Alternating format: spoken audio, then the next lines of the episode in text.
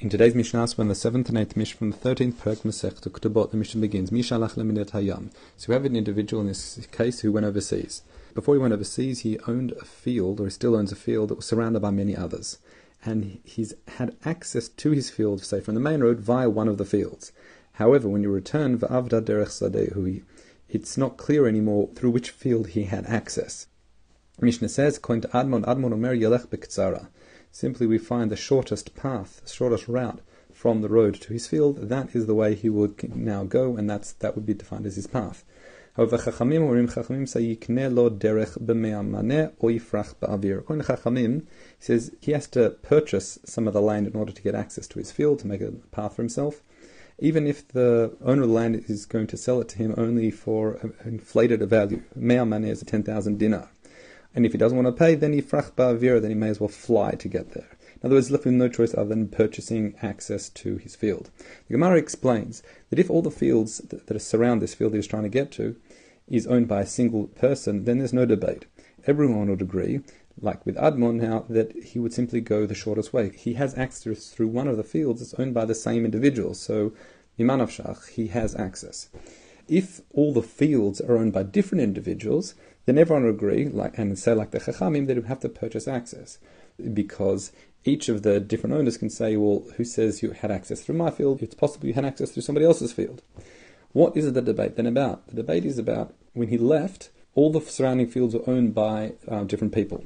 However, during the course of his time away, one of the neighbors bought all the fields. So now when he returns back, all the fields are owned by one person. So according to Admon, this is similar to a case where it's owned by one individual. So again, what difference does it make? He has access to one of these fields, so he should just go derech tzara, the shortest path. However, according to Chachamim, they say that this neighbor now can say, if you keep quiet, that's fine. Meaning, if you're going to purchase the land from me in order to access your field, that's great. However, if you're going to make a fuss now, then what can I do? I can simply return all the sales of co- contracts of sale back to the original owners, and you'll be in a position where you have to purchase access anyway. And therefore, to Chachamim, that reasoning is strong, and therefore he would have to purchase access to the field. Let's now learn Mishnah. Mishnah says, Hamotzi shtar chova chaveiro.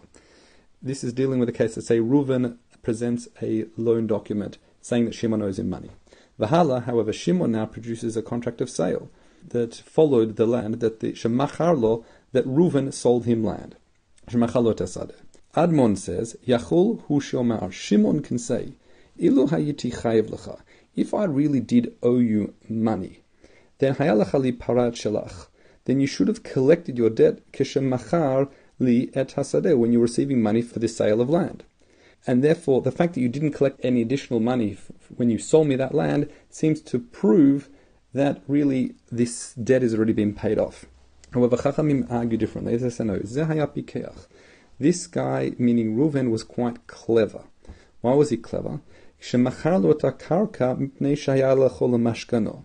Because he was selling him land in order that he would have something to seize until his debt was paid back. So we need to sharpen this debate a little further.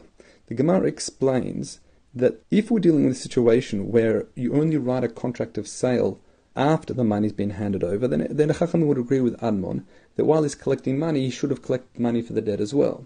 And the fact that he didn't it seems to demonstrate that this debt had already been paid off.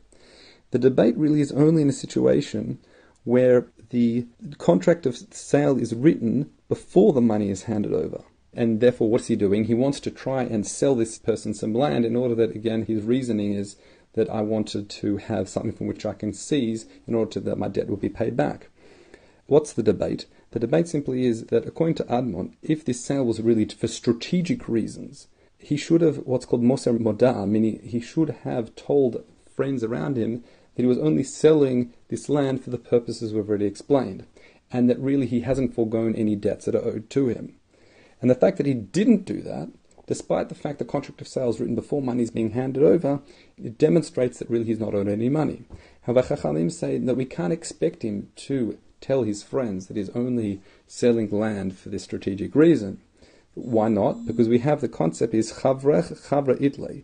If he tells his friend, then a friend tells a friend, and then eventually the word will get back to the borrower, and the whole enterprise that is trying to do this whole strategic positioning so he can seize land in order to, so he can have land in order to use that to claim back his money, that whole plan will be foiled. So therefore, Kohen Chachamim, you can't expect him to pass on this moda'ah, and the fact that he presents a logic and a reason why he sold him land despite the fact he's owed money is strong, and therefore Kohen Chachamim doesn't mean that he forwent or forgoed the money that was owed to him, or it's a demonstration that debt has been paid off. Those are the Mishnah today.